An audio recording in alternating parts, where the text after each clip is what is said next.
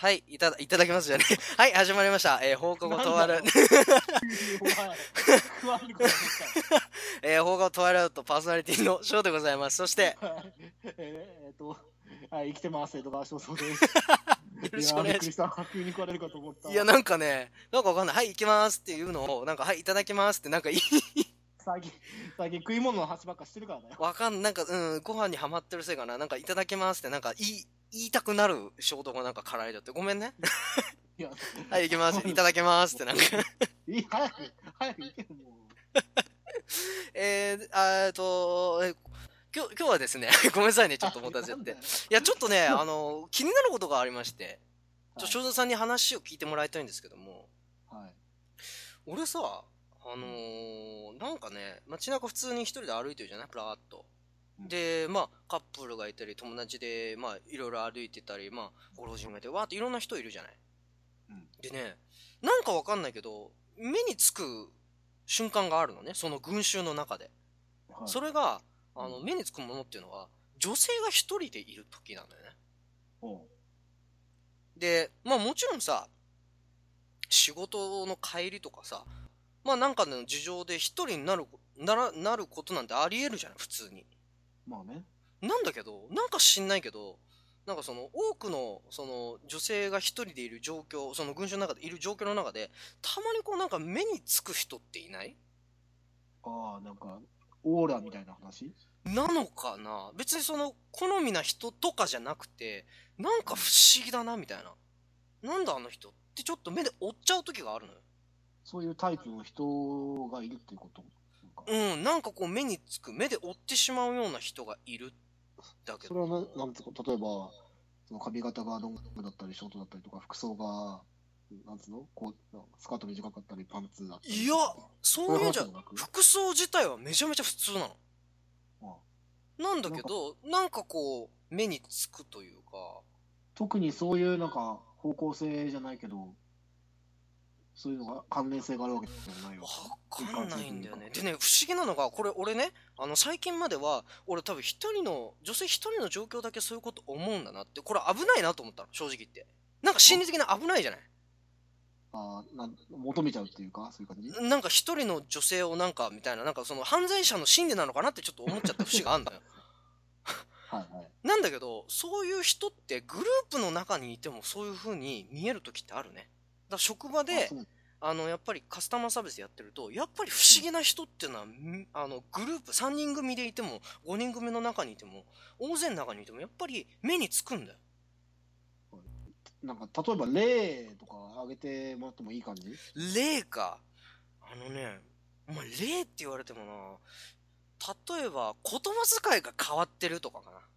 おう言葉遣い、なんかね、なんかこう、普通だったら別にそこまで言う必要ないのに、すごくこの人自分を表現するなんていうような言葉遣いをうん。するときがあって、うん。なんて例えればいいのかな。だからすごくなんか、詳細に、例えば俺なんかが仕事してて、あ、すいません、誰々っていう人探してるんですけど、つっても、あ、どうぞ、なんかあの、あの、探してもらって大丈夫ですよ、とか、いや、でもまだ来てるかわかんないんで、みたいな。なんかそんな感じの言葉遣い。なんか俺の中では、その、いろんなカスタマーサービスしてる中で、そういうような感じで言う人ってすごくこう、引っかかるのよね。普通だったら、あ、わかりましたとかって言って、あ、じゃあ待ってますとかってそういう風に言うのに、まだ来てるかわかんないですからね。みたいな感じで中を見回したりする感じとか、なんかちょっと不思議な、うん。っていうの？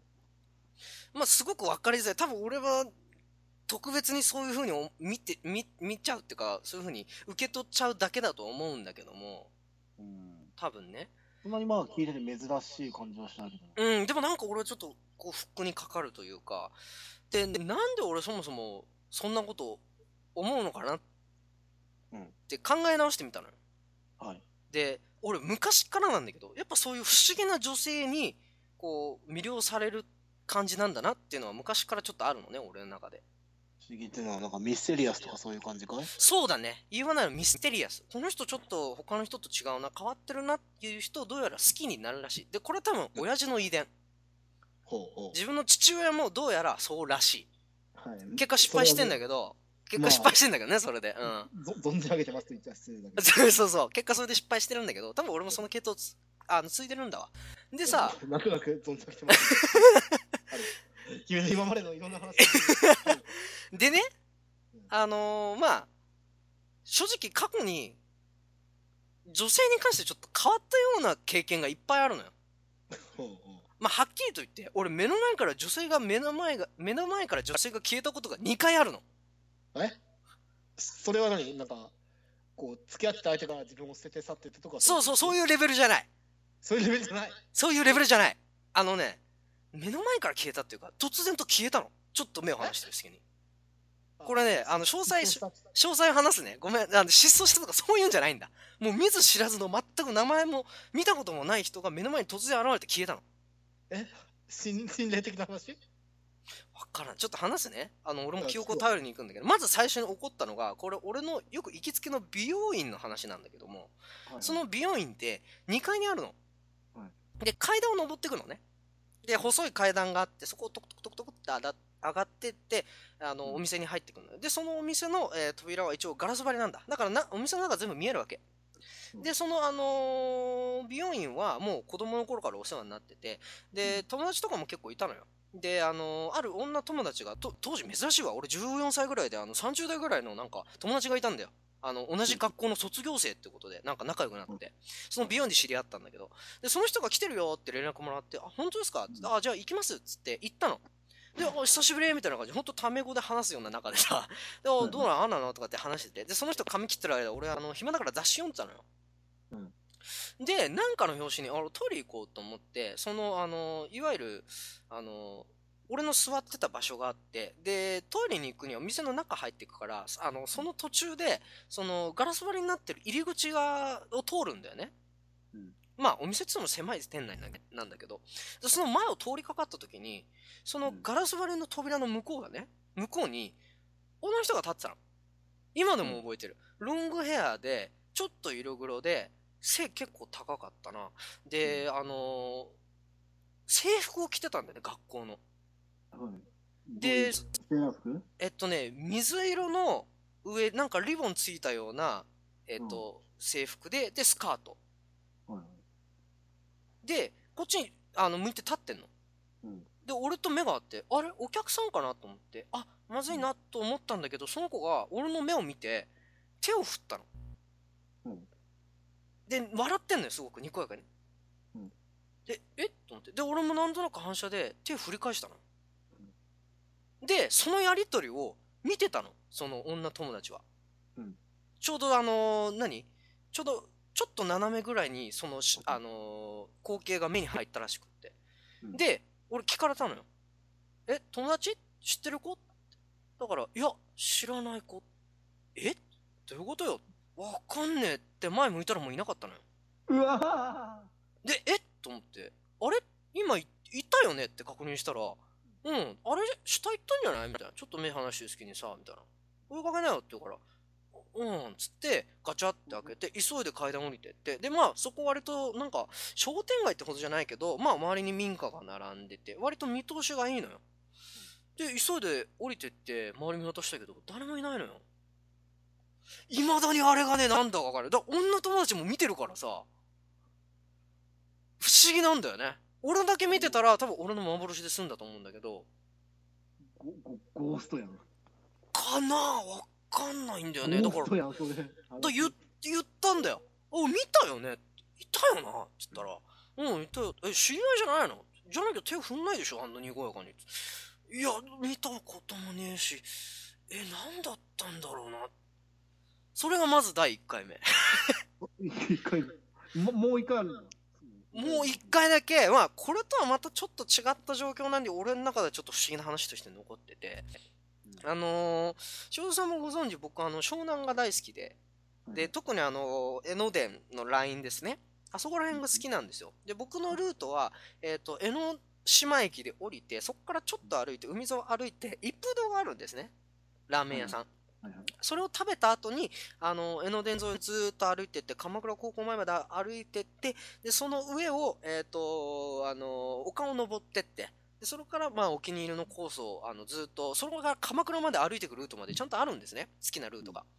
でね、あの、ある時に、まあ一人で歩いてました。で、駅的にはどこかな？駅はね、ちょっとね、俺もね、覚えてないからあれなんだけども、まあある先に進むと、えっ、と、その、ちょっとまあ風の強い。で、ひえっ、と、鎌倉に向かって歩いていく時に、左側に、まあちょっと小高い山があって、はいで、まあ認可もポチポチあります。で、あの、右側も完全にもう広い海。うんみたいな、そういう、あのところがあって、で、その日結構風強くてさ、で、まあ気持ちいいなと思いながら、なんかこう、ハイキングコースみたいな感じで歩いてたわけだ。で、俺は海沿いの道を歩いてたの。はいで、海沿いの道、車の道路、で、もう一つ山側の道っていう風に道がなってて、で、車の通りも結構その日激しかったのよ。ビュンビュンビュンビュン通ってて。で、その時にポッコが歩いてたら、前方に、あの、女の人が一人いて、で、その人が、まあ、ゆっくり歩いてんだけど、ちょっと不思議ちゃんみたいな感じなの。しーちゃん。うん、なんかくるくるくるくる回りながらブツブツ言ってんのよ。怖い怖い。そのシーン怖いで、なんか、あの、服装で言うと、当時冬だったから、結構寒かったからね、まあ厚手のコート着て、で、スイタグも、まあ中ぐらい、まあ俺よりちょっとちっちゃいぐらいだったな。で、ニット帽をかぶって、で、結構、あのー可愛い子だったのよ。うんで、不思議な子だなと思って。で、俺の方が歩く速度速いからさ、その子を、あの追加したわけ。はいはい。あの、追い越したのね。を追い越したの。で、ずっとなんかこう、なんかこう、海をじーっと見やあの見てたと思ったら、普通に下見てまた歩き出したり、またちょっとくるくるっと回って、なんかこう、わかんないけど、なんか喋ってんのかわかんない。なんて言ってるのかわからない。そういう状態だったの。で、俺その子はずっと気になってさ、何なんだろうと思って。で、当時の俺は、おかしかったっていうのかな。どうなんだろう。結構割と、その見知らぬ人に話しかける怖さみたいのってあんまりなかったってか、その、克服しようとしてた部分があったのね。だから、あえて入ったことない雰囲気のいいお店の入ってみたりとか、そのもちろん江ノ電の沿線でね、そこに入って、あえてその店の人と話してみたりとか、そういうことになんかこうん。うちょっと、あの、憧れっていうのかな？そういうことにうんやろうとしてた時期で。はいはい、で、こんだけ気になるんだから、ちょっと話だけ、別に話聞くだけぐらいいいじゃない？で、俺もまだ、ね、ガキだったし、別にそんな何？あの、ナンパとかそういう感じじゃないから。そう。で、あの、追い越したんだけど、ちょっとまあ歩く速度す、遅めて、戻ってくると怖いじゃない？さすがに向こうも。い 一回追い越してきたやつ戻ってきたら怖いなと思って。だからちょっとスピード緩めて、様子見ようと思って。で、その子を追い越してから、まあ、ちょっと1分ぐらい遅めてみたんだけども、追い越してからそんな距離がないはずなのになかなか来ない。あ、だからもしかしたら、あれかな？み、なんか、あの、立ち止まってなんか見てんのかなと思って、後ろ振り返ったら、もういなかったのよ。で、俺最初、その、渡っていったのかな、向こうにと思ったの。うんだからその、あのー車道を越えて、向こうの山側の道ってどっか入ってっちゃったのかなと思ったんだけど、うんそこのとこってあんまりその山に入ってく道ってないのよ。小高い山がもうそこまで来てるから、うん。あって、その、なんだろう、駐車場ぐらいなんだよね。しかも、ほんの、1台止めれるか止められないかぐらいの。そのぐらいの駐車場しかなくて。で、車の通りも激しいし、その渡れる、渡るには、ガードレールがあったんだよ、要は。うん。ガードレールがあったから、それを追い越してわざわざ向こうに行かなきゃいけないんだよね。もし行くとしたら。であえてそんなことするかなまあ、不思議じゃんだからするかもしんないんだけど、ただ、一瞬その1分間のうちにそんなこと一気にやるかなと思って。いまだに不思議なの。これ人にも話したんだけど、うんうん。いまだによくわかんない。目の前から消えたっていうなんかこう印象なんだよね、俺としては。フェアリーやん。フェアリーなのかな鎌倉のフェアリーだよ。鎌倉のフェアリーなのかな？わかんない。いや、だからあの時のちょっと衝撃、ガーンってなんか衝撃がすごくて、風も強い日だったからなんかこう余計になんかこう、怖くなっちゃって、うん、不思議だったんだよ、あの時。あれ何だったんだろうってずっと考え込んじゃうぐらい、ちょっと不思議な出来事でさ。そんなようなことがあるせいか、なんかこう、たまにそういうちょっと不思議な女性とかいると、あ消えるかもって思っちゃう。消えるかもじゃないんだよ。なんかこう、フックにかかるというかさ。うん。な、な、な、なんて自分でこう表現したかわかんないけど、なんかこう女性って不思議だよね。そそこに落ち着くのか？ないや、なんか、うたまたまん。見かけたその不思議な人たちがたまたま女性だったっていうだけでそうかもしれないんだけども、うんなんかそういうのってなんか決まって女性なんだよね、俺のケースだと。うん。うん。まあ、正蔵さんこういう経験ないでしょ、さすがに。うなんと言っていいのかわからないけどね。ーん。ないですね、確かに。ないか。やっぱり、俺これ霊感なのかな？なんだろうね、それは。うん相手の正体がわかんないからね。そうなんだよね。これ相手の正体がわかんないから余計怖くて、特にその、まあ、2回目の話については俺も、いや、ちょっと俺、なんだろう、考えすぎなのかなって節があるんだよ、ちょっと。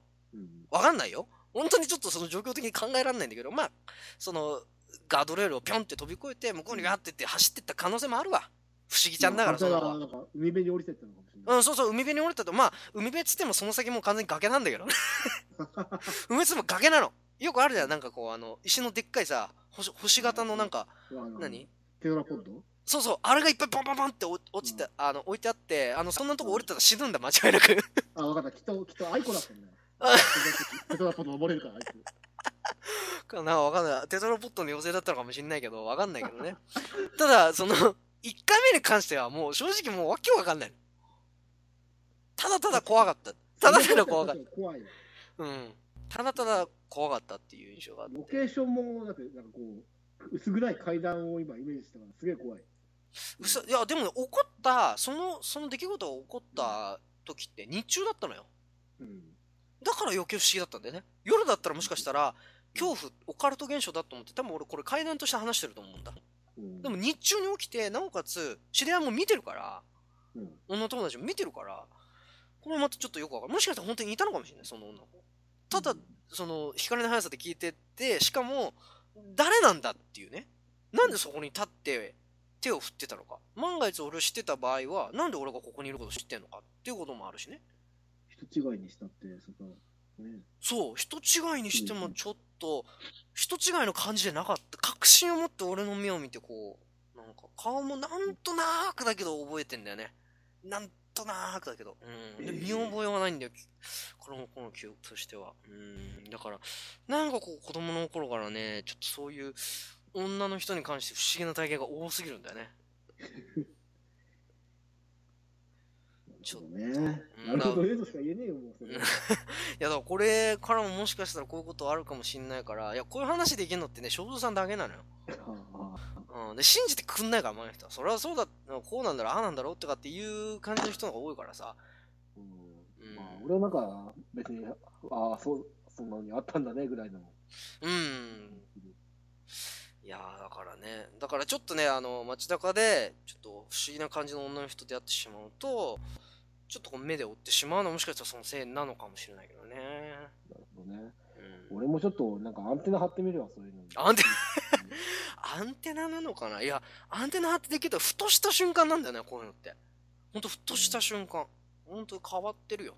俺は。本当に変わってる。だからこそ、今後気をつけなきゃいけないんだけどね。やっぱり。何に？